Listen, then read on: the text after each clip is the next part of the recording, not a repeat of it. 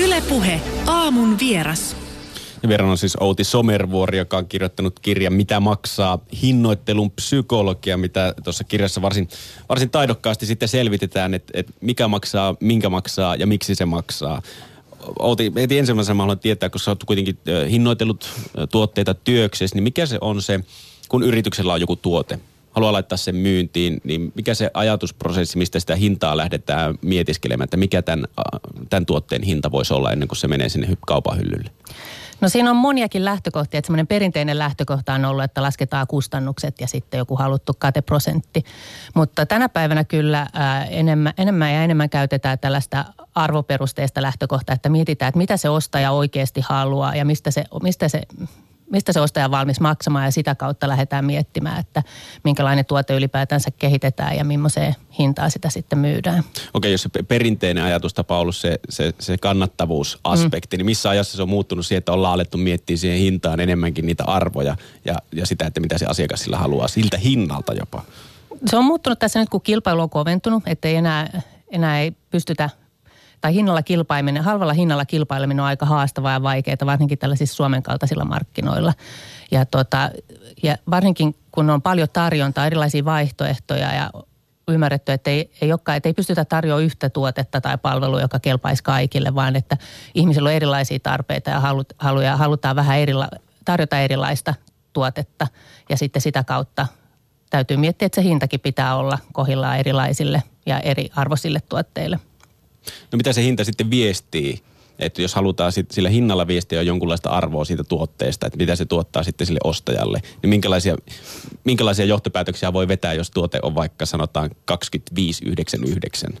Joo, no siis viesti tai hinta tosiaan viestii kaiken näköistä. Tutkimukset on jo pitkä osoittanut, että se hintaa pidetään laadun indikaattorina. Että se ei välttämättä siis välttämättä ei ole, mutta että ihmiset luontaisesti, varsinkin jos on muita, muita tällaisia jotenkin laatuvihjeitä vähän tarjolla, niin ihmiset luontaisesti käyttää sitä hintaa laadun vihjeenä. Ja yleensä siis sit mitä kalliimpi hinta, niin sitä laadukkaampana sitä luonnollisesti pidetään. Ja sitten sä mainitsit nyt näitä 99-päätteitä, niin se on, se on sitten taas sellainen indikaattori yleensä ostajalle, että tuo tuote on jotenkin alennuksessa tai siinä on hyvä, hyvä diili, se on vähän riisuttu hinta – Eli se antaa taas sitten sellaisen vihjeen siitä, että, että tota, tässä on nyt kyseessä hyvä ostos. Niin jos se hinta on indikaattori sille, että jos on vähän korkeampi, niin se antaa indikaattori siitä, että tuote on laadukas, mm. niin korreloiko se myöskin siinä suhteessa, että jos, jos tuote on, jos sen hinta on halpa suhteessa sen, sen laatu, ihan suoraan laatuun. Ja vaikka esittelytekstissä kerrotaan, että niin kuin tuotteen ominaisuudet. Ja siitä no. saa selkeästi sen kuvan, että okei, tämä on laadukas, mutta kun hinta on halpa, niin vaikuttaako se ostaja siinä määrin, että se alkaa epäillä sen tuotteen laatua? Pitääkö tämä esittelyteksti paikkaansa, koska tämä on näin halpa? No just näin, näin siinä niin tutkimusten mukaan käy. Eli varsinkin jos on niin kuin tun, tai ostaja ei tunne sitä tuotetta hyvin ja silloin tämä tuote herättää vähän eri suuntaisia signaaleja, että jos se laatutiedot kuvaa, että se olisi korkealaatuinen, mutta hinta on halpa. Ja se on ostajasta vähän epäuskottavaa, että voiko saada halvalla hyvää laatua. Ja siinä tapauksessa yleensä, että jos ostaja, ostaja epäröi sitä, niin ostamisessa ostaja usein pyrkii nimenomaan karttamaan riskejä. Ja se kokee se helposti riskiksi, että uskallanko sitten ottaa sellaista riskiä, että mä ostan halvalla tuotteen ja jos ei se olekaan sitten niin hyvälaatuinen kuin on luvattu. Ja, usein ostaja jättääkin sitten helposti tekemättä koko ostopäätöksen. Mahtavaa. Jotenkin tuntuu sitä, niin kuin tämä, että jokainen osto on aina riski. Ja sitten niin. pitää funtsia sitä, että mikä tämän riskin tuottosuhde mulle on. Niin tämä tekee jo aika erikoisen niin jokaisesta kaupankäyntikerrasta, kun käy jossain elintarvikekaupassa esimerkiksi. No joo, ja, sanot, ja ostoksia tietenkin tehdään monenlaisiakin. Ja meidän, meidän päätö, päätöksenteko kuvaakin ehkä se, että suurin osa päätöksistä on itse asiassa aika automaattisia ja intuitiivisia. Että me ei oikeastaan edes ajatella, että me tehdään päätöksiä. Että kun me käydään ruokakaupassa, niin aika automaattisesti me ostetaan, mitä meille mieleen tulee tai mitä me, mitä me ollaan totuttu ostamaan. Mutta että sitten välillä, välillä tota, tehdään näitä päätöksiä sitten vähän kontrolloidumminkin ja mietitään enemmän. Mutta että vaikka se päätös olisi tällainen aika automaattinen ja tuntuisi meistä siltä, että me ei olla kauheasti sitä mietitty, niin joka tapauksessa me, meillä on erilaisia prosesseja, meidän tunneprosessit ja muut, jotka, jotka itse asiassa prosessoi sitä päätöstä. No tuosta prosessista kiinnostaa vielä tietää tuosta halvan hinnan korreloinnista siihen laatuun. Mm. Voiko sitä halpaa hintaa jotenkin selittää, tai mitkä ne keinot, että millä, millä sitä halpaa hintaa selitetään laadukkaaksi? Onko sellaisia esimerkkejä, että joku on näin tehnyt? No joo, se pitää olla sitten niin ostajan näkökulmasta looginen selitys ja se ei saa kyseenalaistaa sitä tuotteen ydin, ydinlaatua, että voiko se olla – hyvä vai huono.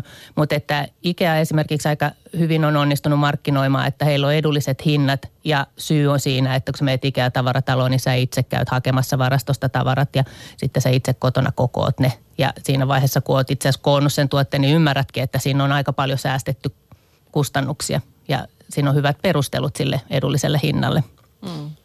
Ja sitten taas toisesta ääripäästä ehkä esimerkkinä Apple, joka on onnistunut nostattamaan myöskin muiden matkapuhelinten hintoja aika korkeaksi. Ihmiset on yhtäkkiä halunneet nimenomaan, on onnistuneet perustelemaan sen, että miksi matkapuhelin maksaa näin paljon. Joo.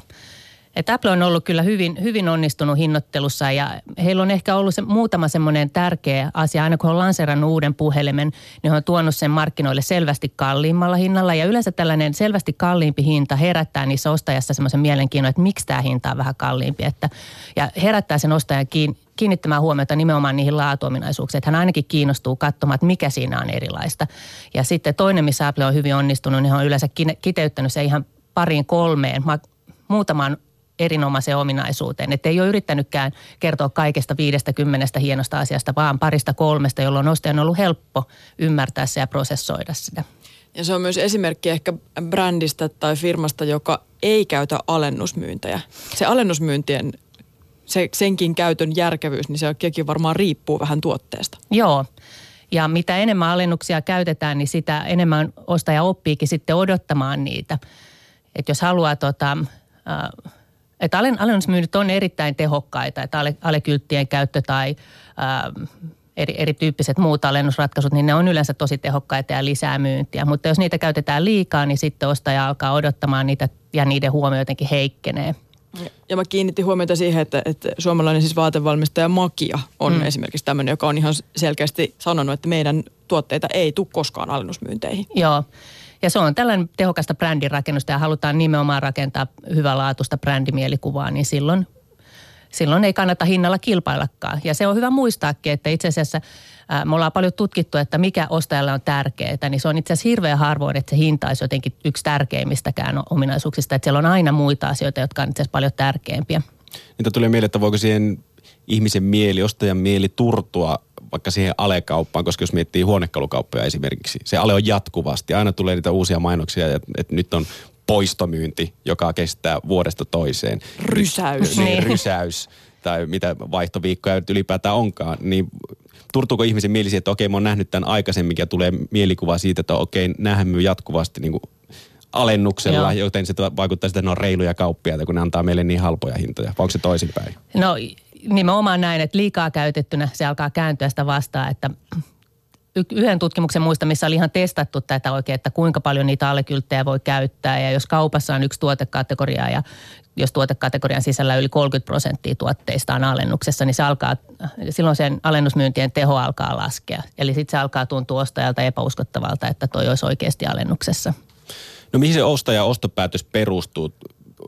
Jos verrataan erilaisia tuotteita tai hintakategorioita, niin mm. niin onko se jossain niin kuin siellä alapäässä halvemmissa tuotteissa niin sorrutaanko siellä niin sanotusti harkitsemattomiin tekoihin huomattavasti enemmän kuin jossain vähän kalliimmissa tuotteissa? Jos ei nyt mennä ihan mihinkään asunnostoon, koska mm. niissä nyt ihan pakkokin tehdä vähän harkitsevampia päätöksiä kuin, kuin avokadoostossa.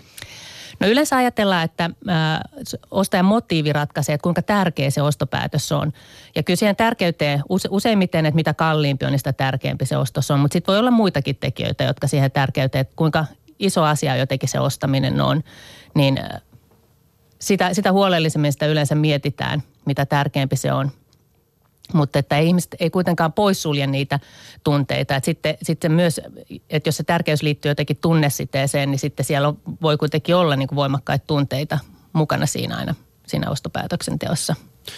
No eikö se tunne, jotenkin tuntuu, että se tunne saattaisi tulla enemmän ajankohtaiseksi, jos sitä tuotetta pääsee koskettelemaan ja fyysisesti. Mm. Niin eroako se jotenkin se ostoperusteen, tai ostoperuste, niin siinä, että ostaako asioita netistä vai kivijalkakaupasta? Tuleeko siinä mitään eroa? No varmaan, varmaan se, se on niin kuin kivijalkakaupan vahvuus, että siitä tulee tunnetta, kun sä pääset kokeilemaan ja katsomaan tuotetta. Mutta että sitten netissä on, tai online-kaupassa on sitten erilaiset keinot, millä voi pyrkiä sitä tunnetta kasvattamaan. Ja itse asiassa hinta itsessäänkin luo tunteita. Eli on paljon tutkittu, että mitä tunteita hinta herättää ja se itse asiassa voi olla niin, että tai tilanteesta riippuen, niin halpa hinta saattaa herättää positiivisia tunteita tai sitten kallis hinta. Missä tilanteessa kallis hinta herättää positiivisia tunteita? No sitä oli testattu tällaisessa viini, viinin tai tutkimuksessa oli testattu, että, että miten, tota, ää, miten viinin hinta vaikuttaa – siihen, että kuinka hyväksi se viini koetaan. Ja tämä oli semmoinen tutkimus, missä oli koehenkilöitä, koehenkilöillä oli maistatettu viiniä ja heille oli annettu halpaa ja kallista viiniä. Ja jujuna oli se, että se oli itse asiassa täsmälleen samaa viiniä, mutta toisella kerralla sanottiin, että se on halpaa ja toisella kerralla sanottiin, että se on kallista. Ja tämä oli tällainen aivotutkimus, missä sitten samaan aikaa, kun nämä koehenkilöt maisteli näitä viinejä, niin heidän aivoja äh, skannattiin ja seurattiin, että mitä, mitä heidän tunteissaan tapahtuu siinä viinin maistelun ohella – ja lopputuloksena kävi niin, että, että sillä, siinä tapauksessa, kun he maistoivat tätä kallista viiniä, niin ähm, he itse arvioita viinin paremmaksi, koki, että se oli paremman makusta ja heillä myös aivoissa nämä hyvän olon keskukset aktivoitu enemmän. Eli se ei ollut pelkkä tällainen mielikuva, vaan siitä syntyy ihan aito tunne, että, että tämän täytyy olla hyvää ja mieli, tuottaa enemmän mielihyvää. Jotenkin tästä tulee mieleen heti se, että mitä niin kun, jos, mitä enemmän tuote on sellainen, että siihen, ei voi, siihen laatuun ei voi liittää mitään faktuaalista perustetta. Mm. Jos vaikka esimerkkinä käytetään näitä tietokoneita, niin siinä on aika, voit aika faktuaalisesti sanoa, että tässä on parempi prosessori kuin toisessa. Joo. Mutta viinissä, kun se on enemmän sen ihmisen oma mielipide, miten laadukkaana sitä tuotetta pitää, niin sitten näissä just viinit, eri juomat, niin niissä se hinta, siinä voi olla huiputuksen varaa paljon enemmän, että sitä hintaa hinataan ylöspäin ihan vaan sen vuoksi, että, että, että tulos on se, että ihminen vaikuttuu siitä, kun se sitä maistaa, että onpa tämä viimeisen päälle hyvää. Joo, no siis just näin ainakin on, että siis hintaa käytetään laaduindikaattorina enemmissä määrin silloin, kun ei ole muita, muuta tietoa oikeastaan. Ja just viini on tällainen kauhean subjektiivinen asia kokee. Ja silloin, silloin helposti sillä hinnalla, hinnan perusteella arvioidaan, että onko se hyvää vai huonoa. Ja mä muistan tarinan Ruotsista. Ja tämä oli itse asiassa olutmarkkinoilla, että minkä takia Starup Ramen niminen tsekkiläinen olut siellä nousi sitten kaikista suosituimmeksi tsekkiolueeksi. Tämä oli sen Panimon ostaja oli käynyt sit maistamassa tsekki-oluita ja oli sitten sanonut, siinä todennut, että mikä teillä on halvinta, niin antakaa se meille. Ja se oli nimenomaan tämä, tämä Starup Ramen. Mm. Ja se oli sitten laitettu premium siihen kylkeen, laitettu hinta korkeammaksi kuin ruotsalaiset oluet. Ja yhtäkkiä myynti olikin noussut hirveäseen kasvuun ja se on edelleen suosituin tsekkiläinen olut Ruotsissa. Mutta kun tsekeissä käyt sanomassa, että jottiko tätä merkkiä, niin se, ne nauraa sut ulos pupista, että ei todellakaan se on hirveäntä, mitä meiltä löytyy. Mutta niin onko se näin helppo? Kuinka helppoa meitä on huiputtaa? No joo, tos, toskin on hyvä kysymys, että onko toi niinku huiputtamista, että vai onko sekeissä hinnoiteltu väärin se ollut siellä. tota. Mutta että se vaan niinku kuvaa, että kuinka, kuinka just tuommoista jotain oluttakin on niinku kauhean vaikea arvioida aidosti sen laatua ja mikä siinä onkaan niinku se laatuero. Et, ja, se, ja myös sitä, että, että kun ostetaan olutta, niin sä ostat paljon muutakin, että sä et niinku tyydytä pelkästään jotenkin janoa – tai sitä, että sä haluat oluen janoa, vaan, vaan sä nimenomaan haluat ostaa niin kuin tietyn tyylisen oluen ja haluat osoittaa, että sä ostat nyt vähän parempaa olutta ja tämän tyyppisiä asioita. Puheen aamuvieraana on siis kauppatieteiden tohtori Outi Somervuori, joka on siis sekä tutkinut hinnoittelua ja ostopäätöksiä että hinnoitellut tuotteita työkseen ja nyt myöskin kirjoittanut kirjan, mitä maksaa hinnoittelun psykologiasta. Niin, niin minkälaisia, kuinka hintatietoisia me suomalaiset nyt sitten lopulta ollaan? No riippuu vähän miten ajattelee hintatietoisuutta. Kyllähän äm, on, on paljon tutkittu esimerkiksi sitä, että kuinka hyvin ihmiset muistaa hinnat. Ja siitä ollaan löydetty, että itse asiassa hirveän huonosti. Ja näitä tutkimuksia on tehty Suomessakin ja tätä on kysytty ihmisiltä just kun ne on ollut kassalla maksamassa tuotteja. Kysytty, että kuinka paljon se maksoi ja ihmiset ei muista. Tai ne on just ottanut tavaraa hyllystä ja kysytään, että kuinka paljon se maksaa ja sitä ei muisteta. Ja ihmetelty, että mitä tämä tarkoittaa, että eikö se hinta olekaan tärkeää. Mutta siinä on itse asiassa, itse asiassa syynä meidän muistiprosessi. Että se, että me muistettaisiin tämmöinen tarkka hinta, niin vaatii sellaista aktiivista muistiin painamista, sen hinnan muistiin painamista. Ja se, silloin pitää niin tosiaan päättää ja miettiä se, että paljon helpommin meille muistiin jää semmoinen jälki siitä prosessoinnista, että kun me ollaan hyllyssä katsottu tuotetta ja verrattu ehkä johonkin toisiin ja sitten me ollaan mietitty, että okei, toi on, tuossa on ehkä halvin hinta ja tuossa on paras väri ja näin poispäin. Sitten meille jää muistiin se prosessin lopputulos, että toi oli se paras tuote, toi oli parhaan värinen ja siinä oli kohtuullinen hinta. Ja sitten kun ollaan kysytty ihmisiltä, kysytty, että, että, tota, että näytet, tai näytetty esimerkiksi tuotetta ja näytetty, että tässä on, tässä on tota, sen hinta, niin ihmiset on itse asiassa kauhean hyvin arvioimaan, että onko se hyvä vai huono diili. Että kyllä ne kuitenkin pystyy pongaamaan sillä lailla hyvät ostokset, mutta ei kauhean tarkalla tasolla ei muisteta sitä itse tarkkaa hintaa. No kun sä oot tähän hinnoitteluun näin erikoistunut ja syventynyt, niin kuinka hintatietoinen sä itse oot? No Muistaaksä ky- maitolitran ja kahvipaketin hinnat tosta noin vaan sun vakkari No, tota, no jos, joskus mä ainakin äh, yritin sitä maidon, maidon hintaa muistaa, koska tota sitä aika usein just kysyttiin. Ja se on jotenkin semmoinen tunteita herättävä asia Suomessa. Mutta... Niin, kun sitä poliitikoiltakin aina kysytään kokeilla, että kuinka kiinni arjessa he on, että niin. tietääkö se paljon se maksaa. Maksaa maito. Ja tota, no joo, mä sanoisin, että mä oon varmaan semmoinen ihan keskivertokuluttaja. Mä yritän aina välillä tehdäkin kovasti hintavertailuja ja seurata niitä hintoja, mutta semmoinen aito hintavertailun tekeminen esimerkiksi olisi aika haastavaa, että jos, jos haluaisi niin kuin tehdä semmoista hintavertailua, pitäisi olla monta kauppaa, mistä hakisi vertailevia tuotteita ja sitten vertailisi niitä. Ja sitten tuotteet on usein, ne ei ole niin täsmälleen samoja, vaan pieniä eroja, niin heti tulee vaikeammaksi se hintavertailun tekeminen. Tuossa oli puhetta, että, että sä oot itsekin hinnoitellut tuotteita työksessä. Mitä Joo. tuotteita sä oot hinnoitellut? No kaiken näköisiä suomalaisten yritysten kanssa. Mä oon itse ollut pikakuljetuspalveluyrityksessä töissä ja sitten äh, nyt suomalaisia asiakkaita, erilaisia kulutustavaroita ja sisältöpalveluja ja kaiken näköisiä. Mikä on ollut hankalin tuote, jota oot, jolle olet joutunut miettimään hintaa? No äh, vaikea sanoa, että mikä olisi hankalin tuote, mutta hankalin tilanne on yleensä sellainen, kun mark- on, on hintasota, on kova kilpailu ja sitten koetaan, että ei ole mitään. Vähän niin kuin sä mainitsit tuo huonekaluala, että siellä, siellä niin kuin vaan kaikki antaa alennusta toisen perään ja yritetään saada kovin alennus. Niin siinä tilanteessa sitten se, että, että miten siitä päästään pois – No tuosta tulee heti mieleen tietenkin elintarvikekaupat tällä mm. hetkellä halpuutetaan ja ikkunassa lukee isolla, että nyt on entistä halvemmat hinnat. Niin, niin onko sille loppua näkyvissä? No tota, kyllä mä, mä en usko, että sillä on loppua kokonaan näkyvissä. Että kyllä alennusmyynnit on hyvin käytettynä, niin kuin puhuttiinkin, on niin tehokkaita ja ostajat, on niin paljon ostajia, jotka niitä etsii. Mutta ähm, sitten taas huonosti käytettynä, niin ne vähentääkin myyntiä. Et ne ei voi olla semmoisia jatkuvia pitkän tähtäimen valintoja tai myyjälle, että, että tuote on alennuksessa. Mutta koska sä oot tähän asiaan niin kovasti syventynyt, niin sä varmaan teet tosi fiksuja päätöksiä itse kuluttajana pelkästään. Sä et la- lankea mihinkään vipuihin tai ansoihin, joita siellä on rakenneltu meidän tavallisten kuluttajien niin. päämenoksi. Onko näin? No, no ei varmasti, ihan varmasti lankea. Sitten mut voi aina miettiä, että mikä oikeasti siinä ostamisessa on se tärkeä juttu. Että kuitenkin sä teet itse sitä ostopäätöstä ja tärkeää on, että sä itse tunnet sen hyväksi ja itse tyytyväinen siihen. Ja siksi on niin kuin esimerkiksi tärkeää, että ne tunteet on mukana siinä ostopäätöksessä, koska ne tunteet tekee siitä sun päätöstä, tai saat itse varmaan päättää, kun sulla on tunteet mukana. Ja mä oon itse ainakin tyytyväinen silloin, kun mä olen itse, itse varma siitä päätöksestä ja tyytyväinen ostokseen. Joo. Mä oon itse asiassa huomannut tuonne, että jos tekee pelkästään vaikkapa hinnan perusteella oman ostopäätöksensä, niin sitten sitä saattaa helposti katua myöhemmin ja sitten kuitenkin niin. päätyy ostamaan sen, minkä oikeasti halus alun perin. No näin, näin voi kyllä käydä, joo. Et jos, jos tota, Mutta sitten välillä voi tehdä hyviäkin löytöjä, jos on ostanut mutta anna vähän Edelleen. vinkkejä siihen, että miten käyttäytyä fiksummin tuolla, kun kaupoissa liikkuu. No musta tuntuu, että ennen kaikkea kannattaa niinku miettiä, että mitä, mitä nyt on halunnut sillä tavalla, että kuitenkin äh, sä voit tulla siihen ja vähän sokastua, tuntuu, että tämähän vaikuttaa tosi hyvältä diililtä, mutta että lähtee oikeasti pohtimaan, että mitä se nyt olikaan, mitä mä halusin ja mitä, mitä mä tarviin. Ja sitten tota, sitten jos jotenkin epäröi sitä, niin oikeasti vähän tekee sitten vertailua, että onko tämä nyt sitten niin halpa hinta vai, vai tota, että mun kannattaa just nyt heti ostaa tämä vai pitäisikö mun sittenkin vähän enemmän vielä seurata ja äh, tehdä, tehdä vertailua ja sen pohjalta sitten tehdä päätös.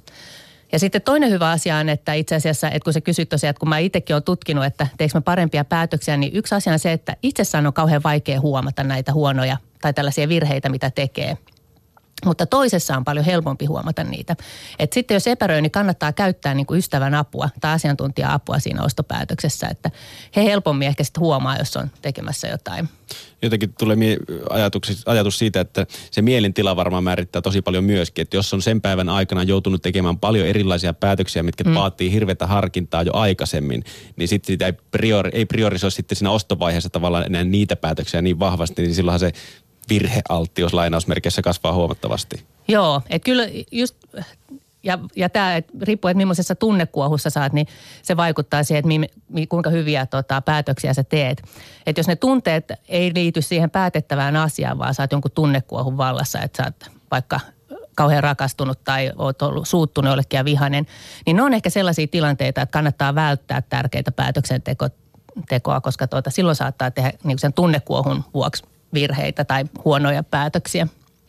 No Outi Somervuori, onko sulla mitään esimerkkejä siitä, oletko tavannut ja missä sä oot huomannut sen hinnoittelu olevan täydellisesti kohdalla? Onko semmoista tuotetta tai hintaa edes, että missä molemmat voittaa, sekä se tuotteen myyjä sekä asiakas? No toi on nyt aika paha kysymys. Kyllähän siis mä sanoisin, että se on se hinnoittelun lähtökohta, mitä tavoitellaan. Että tavoitellaan, että se on sellainen win-win tilanne molemmille, että se tuote tuottaa niin paljon arvoa sille ostajalle, että se on sen hinnan, hinnan arvoinen. Mutta tota, ää, must, mä en niin, ei pysty sanomaan, että mikä olisi näin hyvä, koska se on aina, se riippuu siitä ostajasta ja tuotteesta ja tilanteessa. Että joku yksi ja sama tuote voi olla yhdelle ostajalle ihan täydellinen ja sitten toisen mielestä taas todella huono, et riippuen ihan näistä ostajien preferensseistä ja mitä he hakee. No missä kohtaa mennään sitten ihan vikaan, että huomaa, että nyt tämä hinta ei, ei kohtaa millään tavalla, eikä millään tasolla. No silloin, jos se tuote ei sitten mene kaupaksi. Et, ja se voi olla niin kuin sillä tavalla, että se hinta on liian korkea ja se ei sen takia mene kaupaksi, tai sitten hinta on liian matala ja tuote ei mene sen takia kaupaksi. Et kaikilla tuotteilla on oikeastaan tällainen maksimi- ja minimihinta, psykologinen maksimi- ja minimihinta, minkä yli ei, tai ali ei kannattaisi mennä. Huomaanko noita huonoja esimerkkejä aina esimerkiksi nyt tota, juhannuksen korvilla, kun kesän alennusmyynnit tulee hmm. vaatekauppoihin, niin huomaa siitä, että okei, tuossa on mennyt hinnoittelu pieleen, kun sitä pitää myydä nyt rekkikaupalla tällä kertaa alennuksessa. No jos, jos niitä on rekkikaupalla, niin var, varmaan on ollut just hinnoitteluvirheitä, mutta sitten paljon varmaan myös taktisestikin tehdään sitä, että ainakin muutamia jää, jolla, että saadaan isot alennukset, joilla saadaan ihmiset kauppaan ja sitten toivotaan, että jotain muutakin tarttuu matkalla mukaan. Kesän alennusmyyntejä niin. ja niitä isoja plakaatteja ja prosenttiosuuksia katsellessa, että kuinka isoja sieltä tulee sekä tietenkin niitä 99-kampanjoita, mistä tässäkin jo mainittiin. Kiitoksia Outi Somervuori, että pääsit puheen aamun vieraaksi. Kiitos.